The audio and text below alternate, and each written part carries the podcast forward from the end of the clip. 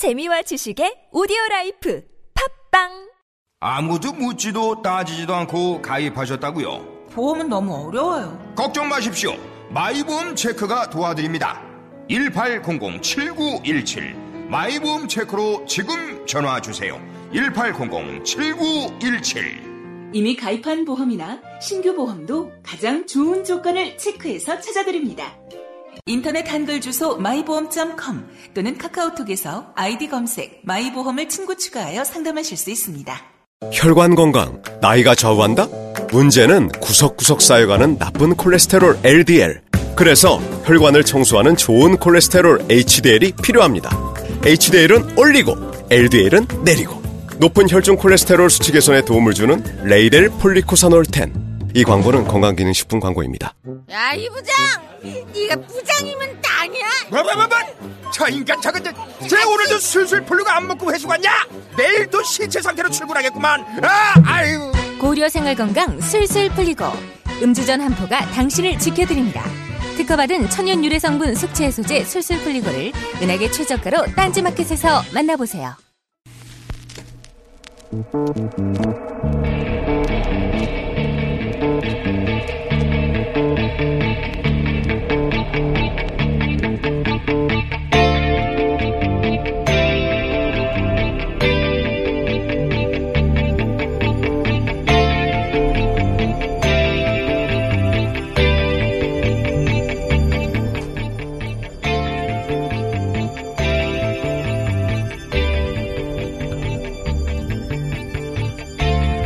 안녕하세요. 김호준입니다.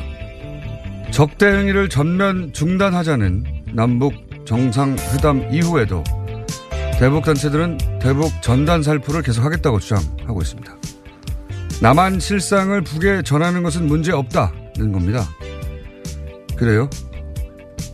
조국을 가난으로부터 구하고자 군사혁명을 성공시킨 진정한 인민의 봉사자인 아버님 박정희 대통령의 위대한 유산을 물려받은 박근혜 대통령이 영도하는 대한민국은 2천만 북한 동포의 해방을 위해 전진하고 있습니다. 대표적인 전단살포 대북단체이자 정부의 자제 요청에도 전단살포 강행을 주장하는 자유북한 운동연합이 박근혜 정부 시절 살포했던 전단의 내용입니다. 북한 주민의 알 권리를 봉쇄하면 안 된다며 남한 실상을 그대로 전하겠다고 하니 이제 지난번 전단 내용은 전면 수정해야 하지 않겠습니까? 구테타로 집권한 박정희 장군으로부터 위대한 유산을 물려받은 줄 알았던 박근혜 대통령은 알고 보니 비선 실세 최순실을 유산으로 물려받아 대한민국 헌정사 최초로 탄핵당하고 수감돼 있어 더 이상 북한 동포를 위해 활동할 수 없게 되었음을 알려드립니다. 이렇게 북한 주민 알거리를 위해 사실대로 전단 살포 저는 대차청입니다. 그리고 남한 주민 알 권리를 위해 단체 자금 출처도 투명하게 공개해 주시기 바랍니다. 김호준의 응원이었습니다.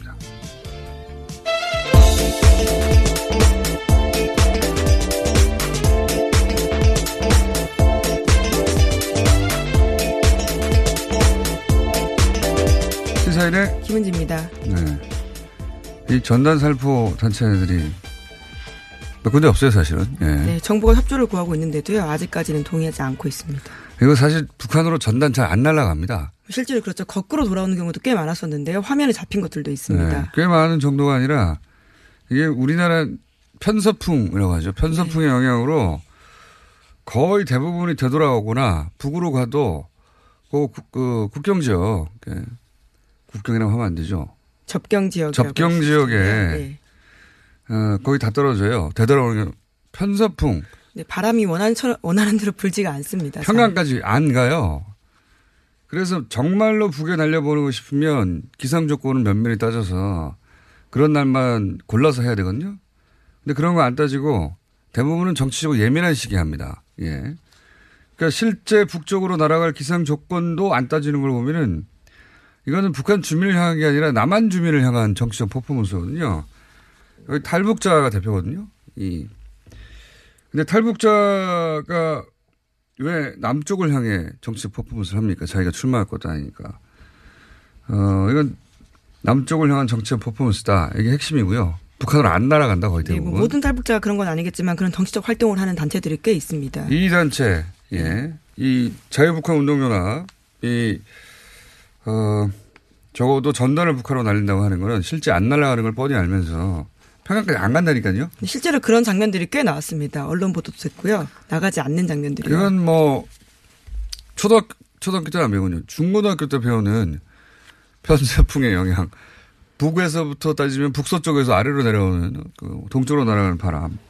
그래서 안 가요. 그리고 이미 3년 전인가요? 법원에서 대북 전단 규제는 합법이라는 판결을 내렸었습니다. 그때. 왜냐면은, 어, 표현의 자유에 해당될 수 있으나 포괄적으로 북한을 자극하여, 어, 만약에 그게 이제 충돌로 이어지면 국민의 생명을 위협받기 때문에 막는 것은 적법하다. 주민들도 다 반대예요. 예. 어, 이게 지금 항구적 평화체제 만들자는 그런 절호의 기회가 왔는데 여기서 왜 삐라를 뿌립니까? 이걸 기획하고 주도하고 집행하고 하는 실체 그리고 자금 저는 어, 확실하게 밝혀내야 될 때가 왔다고 봅니다. 예. 정치적 퍼포먼스를 남쪽으로 하고 있고 탈북자들이 남쪽을 향해 정치적 퍼포먼스를 할 이유가 없기 때문에 밝혀야 한다. 예. 자, 첫 번째 뉴스는요. 네, 도널드 트럼프 미국 대통령이 현지 시간으로 1일 북미 회담 장소 장, 북미 정상회담 장소와 날짜를 며칠 안에 발표하겠다라고 밝혔는데요. 트럼프 대통령은 백악관 집무실에서 기자들과 만나서 이렇게 이야기했습니다. 최근에 발생한 사우스웨스트 항공 비상 착륙 사고와 관련해서 승무원들과 탑승자들을 격려하는 자리였는데요. 여기서 이렇게 이야기한 겁니다. 어디서나 지금 그런 얘기하고 있어요. 어디서나. 네, 그렇죠. 또 트럼프 대통령은요, 문재인 대통령이 노벨 평화상을 받을 수 있어야 한다. 트럼프 대통령이 받아야 된다라고 말한 일에 대해서요. 그런 말을 하다니 문재인 대통령은 정말 관대하다라면서요. 감사하게 감사하게 여긴다라고 이야기했습니다. 하지만 핵심은 이를 완수하는 거라고 밝혔는데요. 그러면서 자신은 평화를 원한다면서 가장 핵심적인 점은 우리가 평화를 원한다는 것이다라고 이야기했습니다. 그리고 우리가 그것을 해낼 수 있을 거라고 생각한다라고도 이야기했습니다. 관련해서 트럼프 대통령 트윗 내용이 아주 재밌습니다. Peace is the price 이렇게. 네, 페이스북에다 사진도 올렸는데요. 네. 자기 얼굴이 딱 박혀 있습니다.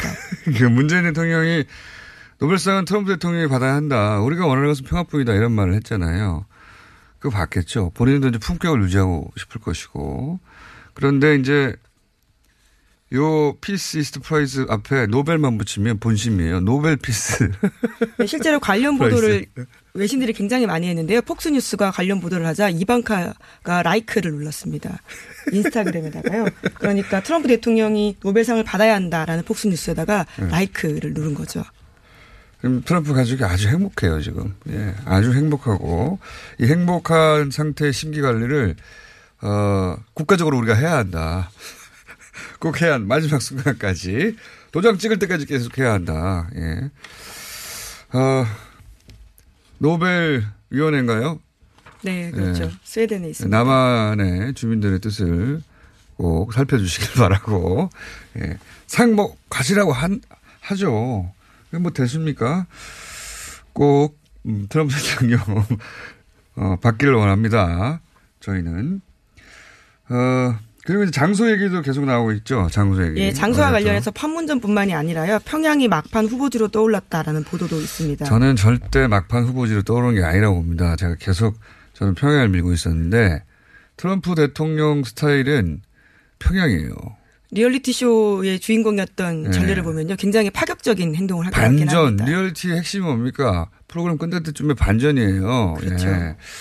그래서 평양을 내심 머릿속에 두고 계신다. 유일한 부담은 평양까지 갔는데 얻은 게 없다 할 때 받게 될 정치적 타격 이런 거거든요. 모양이 빠진 정도가 아니라 만약에 평양까지 갔는데 미국 국내적으로 뭐 얻어온 게 뭐야 이런 소리를 듣게 되면 망하는 거잖아요. 당장 중간 선거가 있기 때문에 그럼요. 부담되는 면들이 있습니다. 그러니까 이제 이 정도면 결과로 내가 내놓아서 대단한 걸 일을 해냈다는 생각, 판단만 든다면 저는 평양도 가능하다고 보는데, 어, 이, 이럴 수도 있습니다. 판문점에서 하고 평양 가서 축하 파티하고 뭐 이럴 네, 수도 뭐 있을 거고. 다양한 시나리오를 검토할 수 있을 거라고 보는데요. 네. 1972년에 닉슨이 중국을 간 적이 있는데 그 바로 직전에 키신저가 중국을 갔었거든요. 지금 폼페이오가 딱 북한을 갔었고요. 또 맞춰서 가는 게 아니냐라는 기대감을 낳고 있긴 합니다. 그건 뭐 키신지의 코치를 받았겠죠. 예.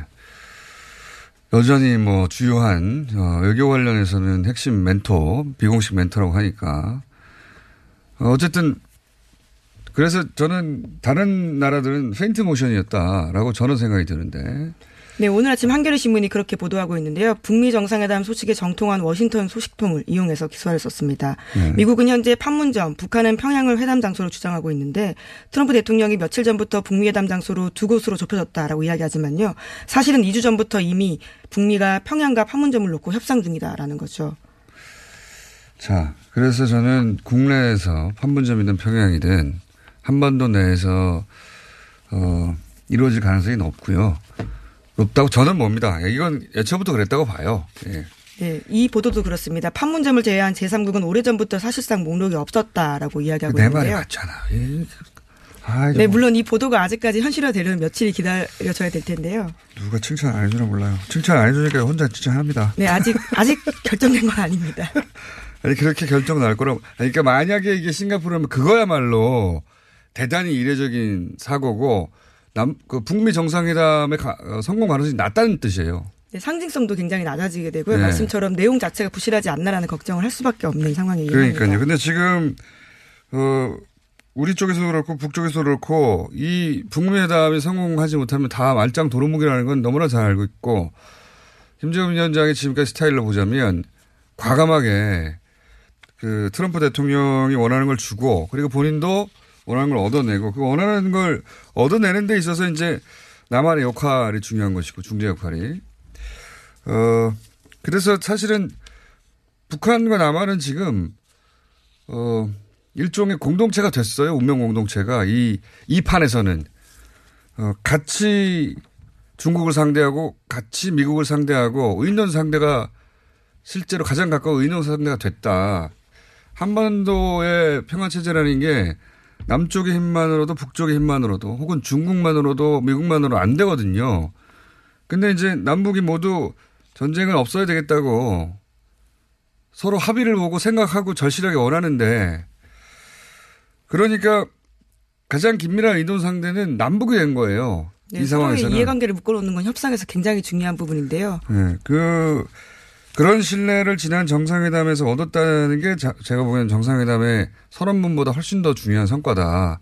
직접 만나서 네, 그렇죠. 서로 이제 얼굴을 맞대고 믿을 만한 사람인가. 이제 기본 정보는 있었겠죠. 서로 근데 만나서 얘기해 봐야 알잖아요. 그 도보다리 회담에서 서로 주고받는 내용이 중요한 게 아니라 그때 교감의 정도. 예. 아, 이 사람은 날 등칠 사람은 아닌 것 같다. 신뢰의 정도. 그걸 쌓는 게 가장 중요하거든요. 그런 다음에 같이 의논하면 되는 겁니다. 네. 왜냐하면 운명 공동체가 됐으니까요. 일정 정도. 네, 문재인 대통령이 북한 속담까지 인용하면서 먼 길을 갈 땐 길동무가 중요하다라고까지 이야기했었는데요. 그 이야기도 떠오르게 합니다. 그래서 지금 그 남한의 보수 어 세력이 오판하고 있는 거는 운명 공동체가 됐다. 사실 실제. 보수 세력이라고도 말하기 힘든데요. 80% 넘게 지지하고 있거든요. 그러니까 85, 90 가까이 예. 막 이건 진보 보수 상관없이 예. 근데 보수 정치 세력이라고 하죠. 될것 보수. 정치 예. 세력은 이제 불안한 거죠. 본인들이 어, 기반하고 있던 가장 강력하게 60년 이상 기반하고 있던 이제 반공이라고 하는 것이 더 이상 먹히지 않는 상황이 되니까 이제 패닉이거든요, 일종의. 끝까지 그걸 붙들고 있는 건데, 어, 여하간 지금 핵심은 운명 공동체라는 겁니다. 남과 북이. 어떻게 주변국들을 설득하고 어떻게 우리가 이익을 최대한 얻어낼 것인가. 한반도의 경제는 어떻게 하면 살려서 남쪽 입장에서도 북쪽 경제가 성장해서 같은 눈높이가 돼야 그게 언제가 될지 모르지만 통일이 돼도 서로 부담도 없는 거거든요. 그렇죠. 평화, 번영 그리고 통일입니다. 정부가 내세우고 있는 이야기들이요. 그러니까요. 그게 뭐 10년, 20년, 30년 얼마나 걸릴지 모르겠으나 그런 기반을 만드는 데 있어서 꼭 필요한 게 두 리더 간의 신뢰가 없으면 다 소용없거든요. 못 믿으면. 예. 근데 우리는 말이 통하잖아요. 만약에 그 도보다리 옆에 그 통역사가 있었다. 통역사가 두 명 각각 뒤에 앉아 있다고 생각해 보세요. 시간도 오래 걸렸을 거예요. 그림도 안 나고. 예. 뉘앙스가 전달이 안 되죠. 뉘앙스가. 예. 뜻만 전달되고 말통하는 정상회담 봐서 정말 기쁘다라는 이야기들을 꽤 그때 들었었습니다. 자, 어, 다음 뉴스는요? 예, 미국발 소식 하나만 더 전해드리면요. 미국 정부가 한국산 철강 제품에 대해서 관세 면제를 확정했습니다. 한국은 미국이 철강 관세 면제 협상을 벌이는 관세 유예국 중에서 유일하게 면제국이 됐는데요. 트럼프 행정부는 수입산 철강과 알루미늄에 대해서 한국을 비롯한 7개국에 관세 부과를 4월 말까지 잠정 유예한다라고 밝힌 바가 있는데요. 잠정 유예가 확정 유예로 바뀐 겁니다.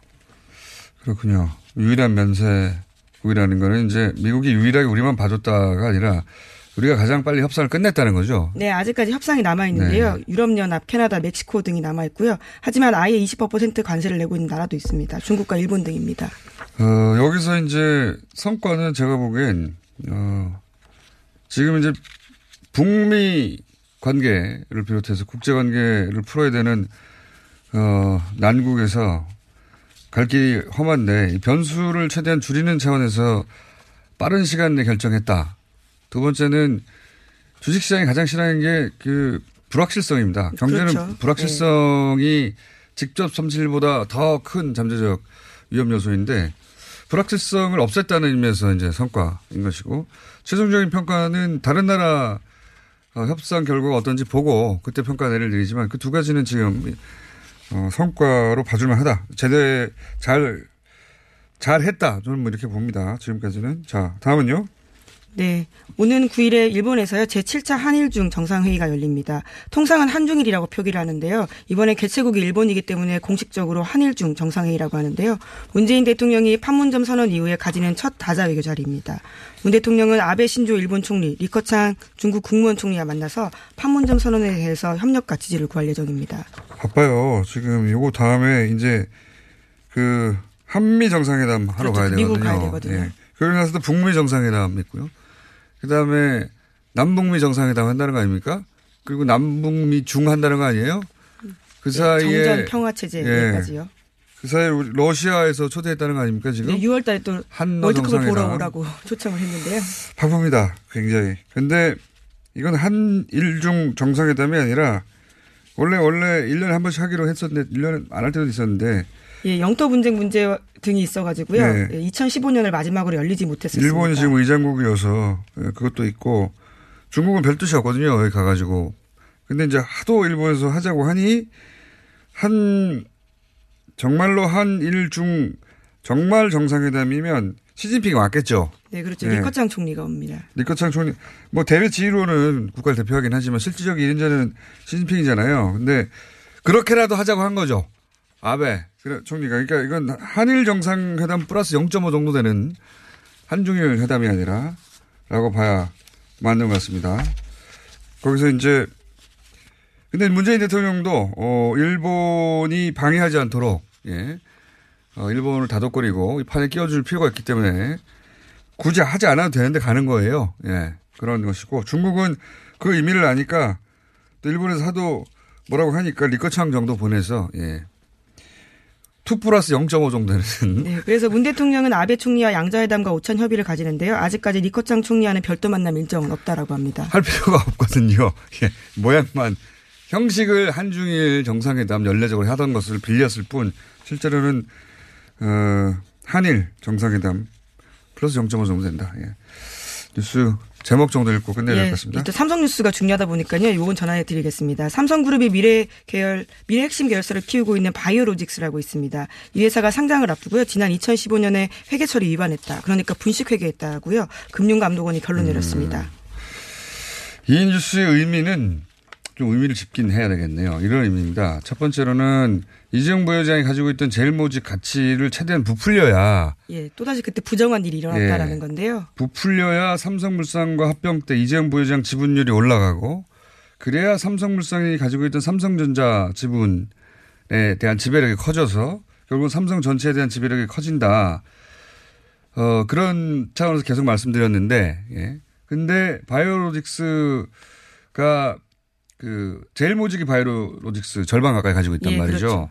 그러니까 바이오로직스의 어, 자산이나 가치도 부풀려야지. 그래야 어, 제일 모직도 가치가 다- 같이 부풀려질 거 아닙니까? 그러니까 결국 이재용 부회장에게 유리한 방향으로 부정 회계가 저질러졌다라는 건데요. 예. 그렇게 이재용 부회장 이 가지고 있는 주식들의 가치를 부풀려서 결국 삼성전자에 대한 지배력을 강화하기 위해서 불법을 하였다. 이게 핵심이에요. 그 말이 여기 없지만 예. 네, 이재용 부회장에 대한 승계 작업 없었다라고 2심에서 이야기하고 있는데 여전히 승계 작업 있었다는 또 다른 근거가 나온 겁니다. 그렇습니다. 아주 정확한 지적을 하셨고 그러니까 법원의 판단에 대해서 승계 작업 없다고 하는 어, 금감원에서 아니다. 승계 작업은 있었다고 하는 금융당국의 간접 판단과 마찬가지인 겁니다. 예. 그런 의미가 있다. 이 기사 달랑 내놓고 해설을 안 해주니까요. 이게 무슨 뉴스인지 알 수가 네, 없잖아요. 굉장히 중요한 뉴스입니다. 예. 의미는 그러합니다. 의미. 의미는 승계 작업이 있었다니까! 라고. 근데 금융당국은 사법기관이 아니니까 또는 언론이 아니니까 그런 해설은 못하고 그냥 사실관계만 얘기한 건데, 어, 자산을 부풀린 분식회가 있었다. 바이오로직스는 제일모직. 네, 이 바이오 자산을- 회사인데요. 네, 예. 자회사인데 자산을 부풀렸다. 그 목적은 이렇게 승계 작업을 하기 위한 것이다. 이런 의미입니다. 해설을 하자면. 여기까지 하겠습니다. 시사인의 김은지였습니다. 감사합니다. 골반 잡자 바로 잡자 바디로직 허리 통증 바로 잡자 바디로직 몸매 교정 바로 잡자 바디로직 자세가 좋아지는 골반 교정 타이즈 바디로직 검색창에 골반 교정 바디로직 삐딱한 남성 골반 허리에도 역시 바디로직입니다 바디로직의 효과를 못 느끼셨다면 100% 환불해드립니다. 자세한 환불 조건은 홈페이지를 참조하세요. 이거 차량용 핸드폰 거치대야? 응, 조인트라고 투힘에서 새로 나왔는데 얼마나 편한지 몰라. 동생은 인터넷 강의 볼 때 태블릿 거치대로 쓰고 우리 엄마는 요리할 때 레시피 보는 용도로 쓰기도 해. 조인트라고? 응, 우리 아빠는 골프 스윙 연습할 때도 셀카 거치대로 쓰시던걸? 그러면 나도 헬스할 때 셀카 거치대로 쓸 수 있겠네. one, two, three 할 때 two, 힘 세다 할 때 힘, 투힘. 네이버에 투힘을 검색해 보세요. 선이 꼬인 적 있어요? No, 무선인데요? 배터리가 빨리 닳지 않나요? No, 만땅이에요. 통화음질은 어떤가요? Big, 크게 잘 들려요. 노빅. 전화 통화할 때, 팟캐스트 들을 때 어떻게 하세요? 블루투스 이어폰 노빅을 사용하세요. 두 손은 자유롭게, 무선의 자유로 노빅. 이제 핸드폰 찾지 말고 귀를 만지세요. 운동할 때, 운전 중에 팟캐스트에 이어폰은 노빅. 네이버에서 노빅을 검색하세요. 미궁 장사랑에서 가정의 달을 맞아 더 줄게 이벤트를 진행합니다. 부모님, 부부, 아이, 친구, 연인 등 감사한 분들에게 다양한 선물을 그냥 막 더더더 드립니다. 행복한 5월 내 몸 사랑은 장사랑으로 챙기시고 가족 사랑은 더 줄게 이벤트로 공짜로 챙겨주세요. 검색창에 미궁 장사랑 이건 제가 싸보니까 효과가, 싸보니까? 써보니까 효과가 있는 것 같아요.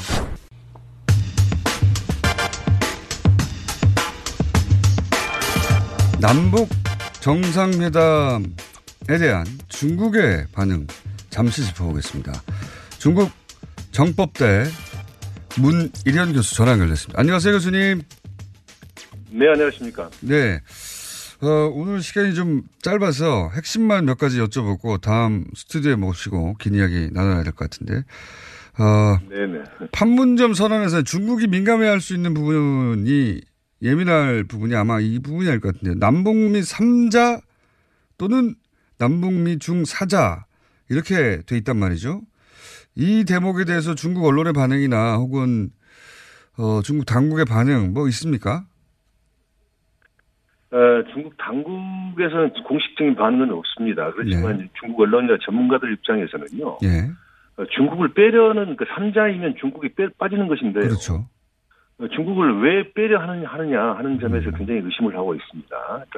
다시 말하면 그 한반도에서 중국의 영향력을 차단하려는 의도가 있는 것 아닌가라고 음. 생각하고 있는 거고요. 네. 어, 중국 스- 중국 스스로는 한반도는 그 자신의 뒤, 자신들에게 뒤뜰이라고 여기고 있거든요. 네. 다시 말하면 한반 그 한반도에서 아무리 사소한 일이 일어나더라도 어, 중국의 안전에 곧바로 영향을 미칠 수밖에 없기 때문에 중국은 반드시 참여를 해야 된다는 그런 주장을 펴고 있는데 음. 어, 이, 이 남북 남북한이 합동으로 중국을 좀 밀어내려 하는 거 아닌가 하는 그런 의심을 하고 있는 겁니다. 그 이게 2007년 어 김정일 그 노무현 어 김정일 위원장 노무현 대통령 2007년 14 합의문에서 나왔던 문구란 말이죠. 근데 이제 이 문구가 북쪽에서 어, 나왔다고 하더라고요. 3자 또는 4자라는 게. 그래서 북한의 네. 예, 북한의 의중이고 북한의 의중이라는 건 중국과 얘기가 어느 정도 된 게 아닐까 뭐 이렇게 당신은 생각했다고 해요. 그런 그런 건 아닌가 보죠. 그 이제 그 과정을 자- 잠깐 살펴보면요. 네. 말씀하신 것처럼 그 2007년에 그 14 합의문 작성 과정에서 예. 우리 측에서는 북한이 3자 또는 4자라고 이렇게 그 국- 나라 이름을 특정하지 않고 예. 어, 이렇게 지, 제안을 하고 나오니까 만일 3자일 경우에는 마- 그 정전협정 당선은 당사국인 에, 미국과 북한 그리고 중국이 될 수도 있잖아요. 아, 그렇죠. 3자라고 했으면 아 그렇군요. 그래, 그래서 이제 우리 측에서는 그러지 말고 차라리 특정을 하자, 나라 이름을.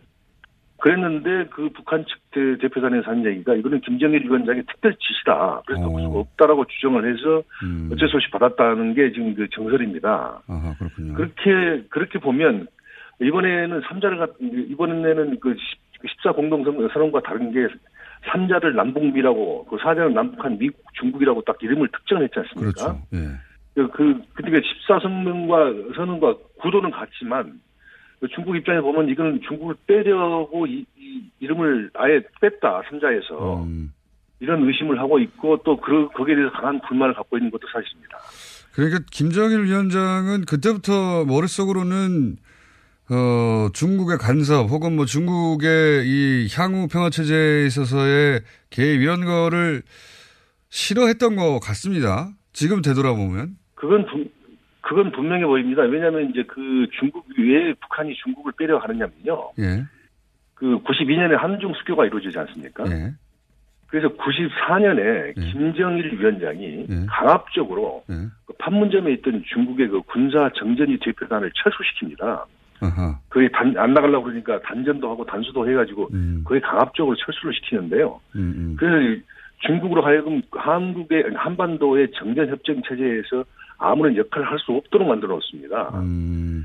그래서 지금 북한 입장에서는 중국이 지금 정전 정전 군사 정전위원회의 어, 대표도 아니고 네. 아무런 한국의 하- 정전 협정 체제에 아무런 영향을 미치지 못하고 있는데 음. 이 참가한다는 것은 이거 말이 안 된다라는 점을 지금 북한 측에서는 주장을 하고 있는 것 같고요. 그러니까 북한은 어, 가능하면 중국 배제하고 가자 이런 게 내심이 있는 거군요. 이번에도. 그, 그렇습니다. 중국 북한 어, 역사를 보자면. 중국이 자신들의 그 영향력, 자신들의 그 하- 행보를 다 제한, 제약하고 네. 자신들의 이익을 그 극대화시키는 데 있어서 무슨 제약을 가할 수 있다고 지금 보고 있기 때문에 음. 어떻게 해서든 배제하려고 하는 거 아닌가 하는 그런 느낌이 강합니다. 그러니까 그럼에도 불구하고 또는 사자라고 한 것은 뭐 예를 들어서 미국이 강하게 원한다든가 혹은 뭐 국제관계상 어쩔 수 없이 넣어야 하는 상황이 아니라면 가능하면 그냥 어 남북미로 가자 하는 게 북한의 내심이다. 이렇게 봐도 되겠군요. 그, 그렇습니다. 그, 그렇게 보입니다. 네. 그럴 경우에 중국은 이제 지금 방금 말씀대로라면 혹시 삼자 삼자로 가게 되면 이제 중국의 이해가 관철되지 않을 수 있다라고 어 이제 우려한다는데 중국의 이해라는 게 구체적으로 뭘까요? 왜 사자에 꼭 참여하려고 할까요? 그건 뭐 사인일 뿐인데. 그게 아니라 이제 이 자체가 예. 중국이 한반도에 갖고 있는 영향력을 상실한다는 거 보는 거거든요. 만일 그 삼자로 음. 굳어져 버리면. 그러니까 지금처럼 비핵화 과정이 이제 남북미 삼자 구도로 그 주축이 돼서 이루어지게 될 경우에 예. 중국이 음, 끼- 중국이 끼어들 여지도 없고 또 역할도 없습니다. 음. 앞으로. 그렇게 되면 결국은 중 그렇습니다. 그렇게 됩니다. 그래서 중국의 그 한반도 영향- 영향력 감소라는 것은 불가피하게 되는데 음. 이런 상황이 계속 지속된다면 어, 사- 어찌 보면 중, 아, 중국은 한반도에서 레버리지를 잃어버리는 전 결과가 음. 올 수도 있고요. 반면에 미국은 이른바 한반도에서 그 북한 북한이 미국 쪽에 경도돼가지고 예. 그러니까 남북한 미국이 합동해서 중국을 견제할 수도 있는 그런 상황 상황도 어, 감안하지 않을 수 없거든요. 음. 그래서 그, 그렇게 되는 경우는 사실 중국 입장에서는 굉장히 악몽이라고 생각하는 거거든요.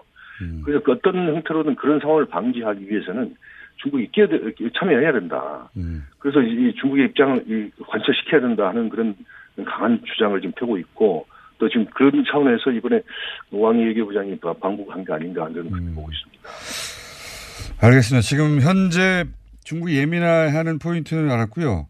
중국을 따로 한번 좀 길게 다뤄야 될 것 같아서 어, 오늘은 요 핵심만 짚었는데 조만간 저희 스튜디오에 직접 나와주시면 감사하겠습니다. 교수님. 네, 감사합니다. 네. 오늘 말씀 여기까지 듣겠습니다. 감사합니다. 네, 네, 감사합니다. 문일현 중국 정법대 교수였습니다.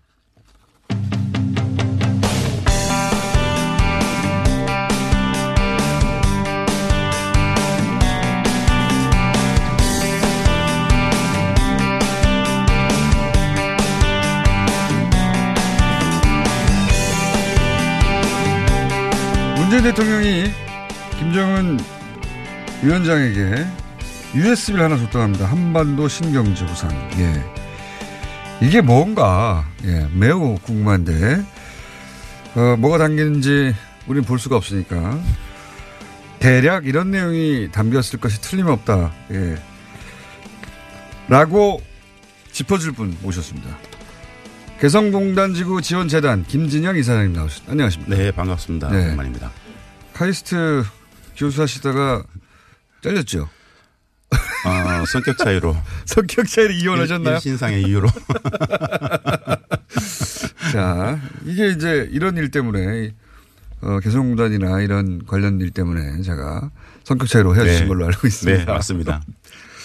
어, 개성공단 관한한 최고의 전문가이신 김진영 이사장님. 여전히 개성공단 지구 지원재단. 예. 개성공업지구 지원재단 지원- 이사장이고 개성난 관리위원장입니다. 그렇군요. 자, 어, 신경제 지도예요. 네. 뭐가 들어가 있나 이게 이게 뭐, 음. 궁- 예전 같으면 안 궁금해요. 안 궁금한데 이제 뭐 정말 이렇게 될지도 모르니까 정말 될지도 모르는 게 됩니다. 될 수밖에 없고 시대가 바뀌고 있습니다. 이건 알겠습니다. 갑자기 내려온 게 아니고 오랫동안 준비한 것들을 차근차근 준비하는 건 이제 실천하고 있는 건데 그림을 좀 그려주세요 머릿속에 음, 이렇게 상상하시면 됩니다. 한 번더 지도를 놓고 이렇게 갑자기 네. 나온 게 아니고 사실은 참여정부 당시 때부터 쭉 그려왔던 것들을 발표한 것인데요. 네. 2015년도에 공식 발표했는데 한반도를 동북아시아를 하나의 바다로 본다면 지중해로 본다라면 네. 남과 북은 그 정중앙에 있습니다.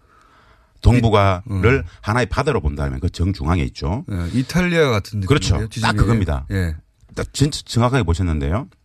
지중해요 이탈리아입니다. 네. 이것을 이 구상은 H 구상인데 H 구상 환동해 경제권, 환 황해 경제권 그리고 접경 지역 DMZ 평화벨트 이렇게 보는데 환 황해 경제권은 중국과 우리 남북을 이어주는 환인데 목포에서부터 시작해서 인천, 남포, 개성, 해주, 신의주 그리고 중국의 대련 쪽으로 넘어가는 큰 반원의 형태겠습니다. 이게 환황해 경제권입니다. 그러니까 중국하고 한반도 사이에 낀 그렇죠. 그, 예. 그 바다 전체를 보면 그렇죠. 그 전체 경제권이 있다. 그렇죠. 아. 그리고 이 반대편에는 환동해 경제권이 있습니다. 네. 부산에서 포항, 북측에서는 금강산 그리고 설악산 거쳐서 원산, 함흥, 나진선봉, 청진 그리고 러시아의 하브롭스크, 블라디보스톡을 이어가는 프로- 프로젝트까지 다 포함되는 이게 그러니까 환 동해 경제권인데 여기에 일본의. 니가타까지 어. 일본의 니가타까지 다 들어옵니다. 음. 이 환동해 경제권에는 주로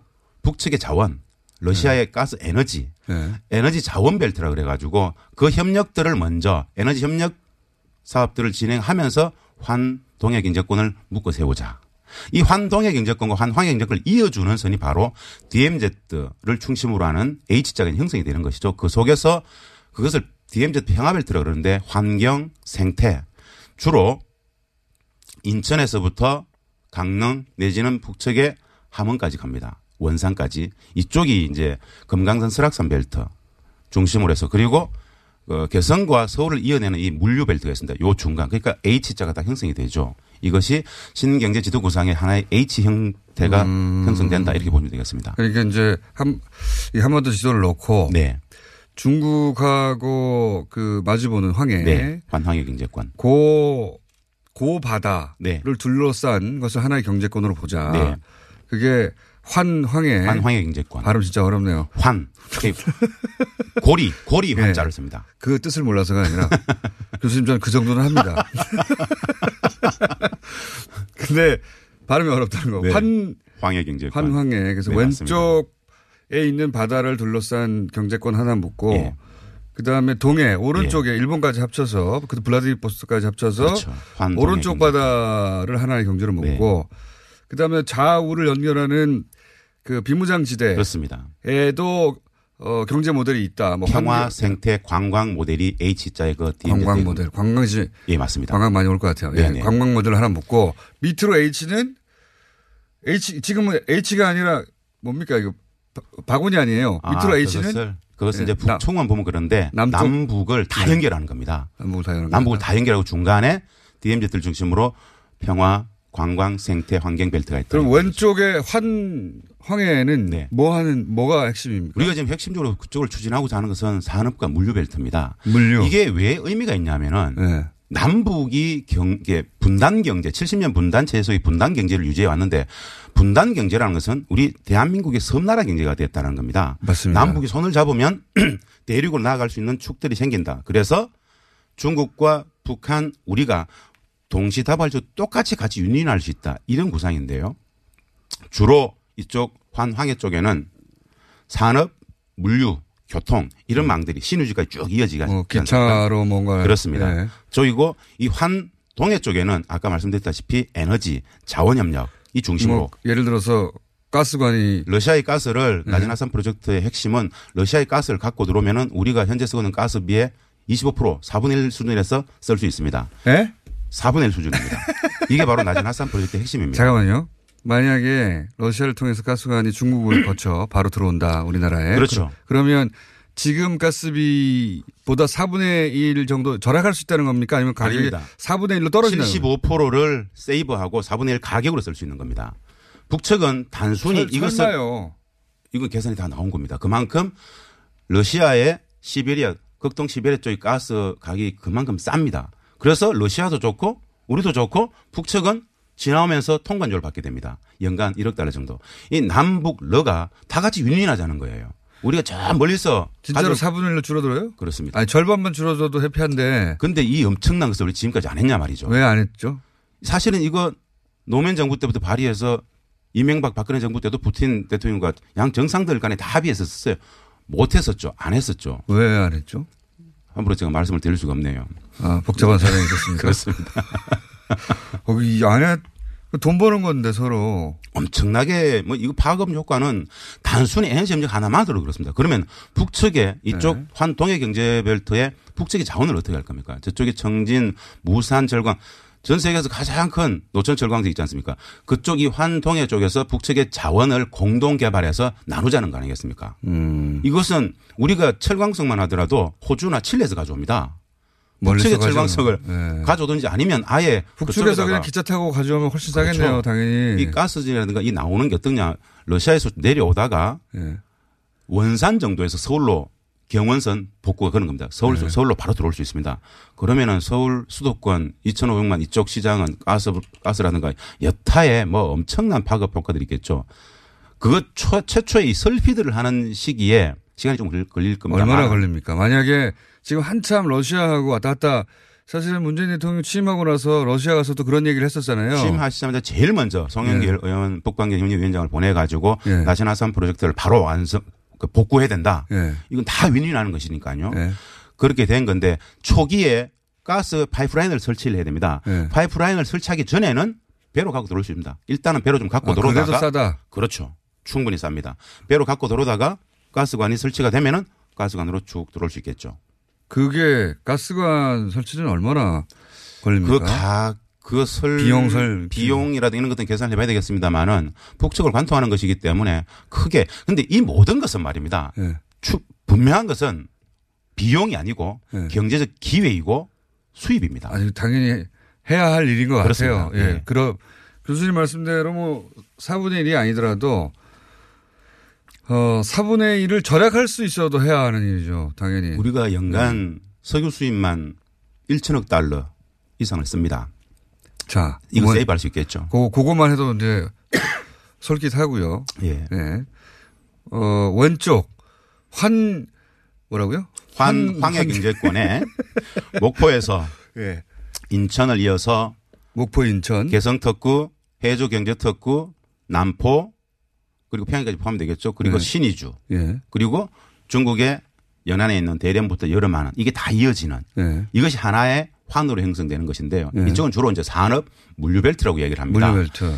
어, 지금도 사실은 뭐 어, 중국으로부터 수입하는 게 많으니까요. 아, 엄청나죠. 네. 아마도 이것은 중국도 남도 북도 삼자가 또 다 윈윈하는 겁니다. 우리가 TKR 한반도 종단철도와 시베리아 아, 횡단철도 TKR 이 한반도 종단철도 한반도 TKR 종단. TKR 부릅니까? 중국 횡단철도 뭐의 약자죠, TKR? Trans Korea 아 Railroad 네. 그 한반도를 종단한다는 거죠. 목소리에 자신 없으셔가지고 제가. 그리고 중국 횡단철도 이 TCR 그리고 시베리아 TSR 그리고 아하. TMR 몽고 다 그냥 국가만 가운데 붙는 예, 거군요. 맞습니다. 예. 이것이 연결된다는 이야기는 태평양의 물류, 태평양의 물류는 중국을 거쳐서 중앙아시아를 거쳐서 중동을 거쳐서 유럽으로 가겠지만 예. 사람들은 유럽에서 중앙아시아에서 중동에서 중국에서 이 한반도로 몰려올 것이다. 이게 바로 TKR과 TMR, TCR, TSR을 연결하는 예. 이런 철- 내용들인데 철도망이 다 연결된다. 예. 그렇죠. 이것이 산업 물류벨트입니다. 이제 환황해 쪽에 붙어 있기 때문에 이것을 네. 연결을 시키는 건데 그럼 기존에 뭐를 뭐가 뭐를 이걸로 대체하는 겁니까? 만약에 대체가 아니고 예. 대한민국의 철도는 예. 도로는 대한민국에만 묶여 있지 않습니까? 어, 그렇죠, 그렇죠. 서울역이 실질적으로 국제역이 되는 것이고 그렇죠, 그렇죠. 부산역도 국제역이 되는 것입니다. 맞습니다. 이것이 도로 철도 특히 철도라는 것은 산업에 있어서의 혈맥입니다. 예. 엄청난 부가가치를 창출합니다. 저는 그거 타고 관광 갈 생각만 했는데 사람들은 우리도 가겠지만 예. 유럽에서 몰려오겠죠. 사람이 오겠죠. 몰려온다는 이야기는 돈이 몰려온다는 이야기입니다. 그야말로 엄청난 기회들을 창출할 음. 관광의. 기회도 생길 것이고 그렇습니다. 철도로 어 뭐랄까요 화물도 철도를 이용하게 되겠네요. 그렇습니다. 비용이 훨씬 싸니까. 일본의 화물. 어. 일본의 화물은 이쪽을 이용할 수밖에 없습니다. 유럽까지 가는데 보통 한 달, 배로 가면 한 달 이상 걸립니다. 45일. 아 그러네요. 일, 유럽 그러니까 일본의 유럽 수출 물량이나 중국 대부분 수출 물량이나 호주 쪽에서도 그렇겠죠. 이게 아. 45일, 30일씩 걸리는 안 그래도 뭐 그쪽으로 가면은 해양에서 뭐 여러 만 해적들도 만나야 되고 굉장히 물류의 시간도 걸리고 한데 바다보다는 철도가 훨씬 안전하죠. 철도로 가게 되면 아주 신속하고 가장 안전하고 뭐 딜리버리를 확실히 담보할 수 있겠죠. 그럼 이 해저 터널 뚫, 뚫자는 얘기도 나오겠습니다. 예전에 해저 터널 이야기 있었죠. 일본하고 이 예. 계획은 이미 있습니다. 예. 그런데 지난 10년간 모든 남북관이 차단되는 과정 속에서 섬나라 경제로 다시 갈 수밖에 없던 자- 상황 속에서 일본은 러시아에다가 일본 열도의 저 북측에서 러시아 해저 터널을 뚫어야 되는 거 아니야? 남북 관계 보고 있으니까 이제 언제 부산하고 연- 연결할 수 있겠어? 이래서 아. 그런 이야기들이 나왔었습니다. 일본은 일본은 우리하고 게 가장 가깝긴 하지만 가장 가까운데 안될 것 같으니까 다 세월이기 때문에 예. 그쪽으로도 연결해야 되는 거 아니야라는 이야기들이 있었습니다. 나왔었다. 지금 다시 쑥 들어가게 되겠죠. 예. 이 모든 것은 우리한테는 엄청난 기회가 되겠죠. 거기에서의 부가가치. 창출은 네. 돈으로 환산할 수 있는 것들이 아닐 겁니다. 사람이 몰려온다. 우리도 왜 여름 휴가 받아가지고 저쪽에 대서양의 관문을 보기 위해서 스페인의 산티아고를 간- 갑니다 말입니다. 네. 유럽 사람들이 중동 사람들이 태평양의 관문인 부산으로 목포로 온다고 생각해 보세요. 엄청나겠죠. 그래요. 갑자기. 예, 이거는 그러니까 그 문재인 대통령 어, 독자적인 구상이 아니라 사실은 올해 한 10년, 10여 년 묵었던 구상이군요, 이게. 아시다시피 문재인 대통령은 참여정부 당시에 예. 2차 정상회담의 준비위원장이었습니다. 이 전체의 그림을 아, 머릿속에 있었군요. 본인이 가장 철저히 숙지했겠죠. 그 정상회담의 준비위원장으로 준비를 다 했었습니다. 공부를 잘 하시는 분이고.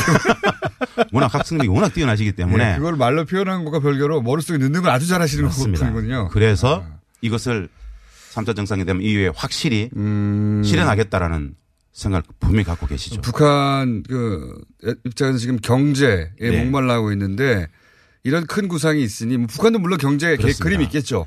그 그림하고 접목시키자. 이제 최초의 첫 질문으로 돌아가 보면 네. USB를 줬다 그랬지 않습니까? 네. 당연하죠. 뭐가 들어있겠습니까? 어, 저는 현재 이 3차 정상회담에 판문점 전에 나왔던 여러 가지 분석을 하면서 새로운 시대를 네. 때 찍은 얘기했습니다. 비컷 같은 예. 거 사진도 들어있고 분단 시대가 종언을 하고 평화 시대로 들어가는구나. 예. 자, 비핵화다, 종전선언이다, 평화협정이다. 이 모든 것들은 하나의 궁극적인 지향을 찾아갑니다. 그게 뭐냐? 경제 협력의 고도화입니다. 네. 북측은 2011년부터 엄청난 경제개혁 조치들을 내부적으로 법 제도를 만들어 놨습니다. 네. 투자를 받고 싶어 해요. 네. 정상 국가로 나오고 싶어 해요. 근데 솔직히 이야기하면은 미국의 대북 경제 봉쇄가 그 모든 것을 가로막았습니다. 맞습니다. 대한민국은 구조적 저성장에 빠져 있습니다. 네. 어떻게 할 수가 없어요. 방법론적으로. 근데 남과 북이 경제 협력을 하면 이런 신경제 지도 구상으로 가게 되면은 구조적으로 이 저성장을 완벽히 탈피할 수 있습니다. 결론적으로는 우리의 우리는 제2의 한강의 기적을 북측은 대동강의 기적을 같이 갈 수 있는 것이죠. 이것은 남부가 북의 평화 경제뿐 아니라 동부가 평화 경제 공동체를 지향합니다. 신경제 지도 구상의 핵심은 남북을 통일 경제로 가져가자. 하나의 경제 공동체로 가져가자. 그것을 바탕으로 동북아를 평화와 경제 공동체로 묶어가자. 그이 지역 전체가 다 좋아지는 것이죠. 그 핵심에 남북 경협이 있다. 이렇게 보면 됩니다. 한반도만 좋아지면 안 됩니까? 다 좋아져야 됩니다. 그래야 안정적으로 지속 가능하기 때문에. 이거는 어떻게 보세요? 지금 뭐 도부달에 있었던 대화를 자꾸 네. 어, 두 분만 알아도 되는데 네. 궁금하니까 일본에서도 그렇고 우리나라 네. 언론도 그렇고 입 모양을 통해서 분석하는데 그 중에 발전소라는 단어 같은 거 나오잖아요. 예. 그, 그 다 포함이 됩니다.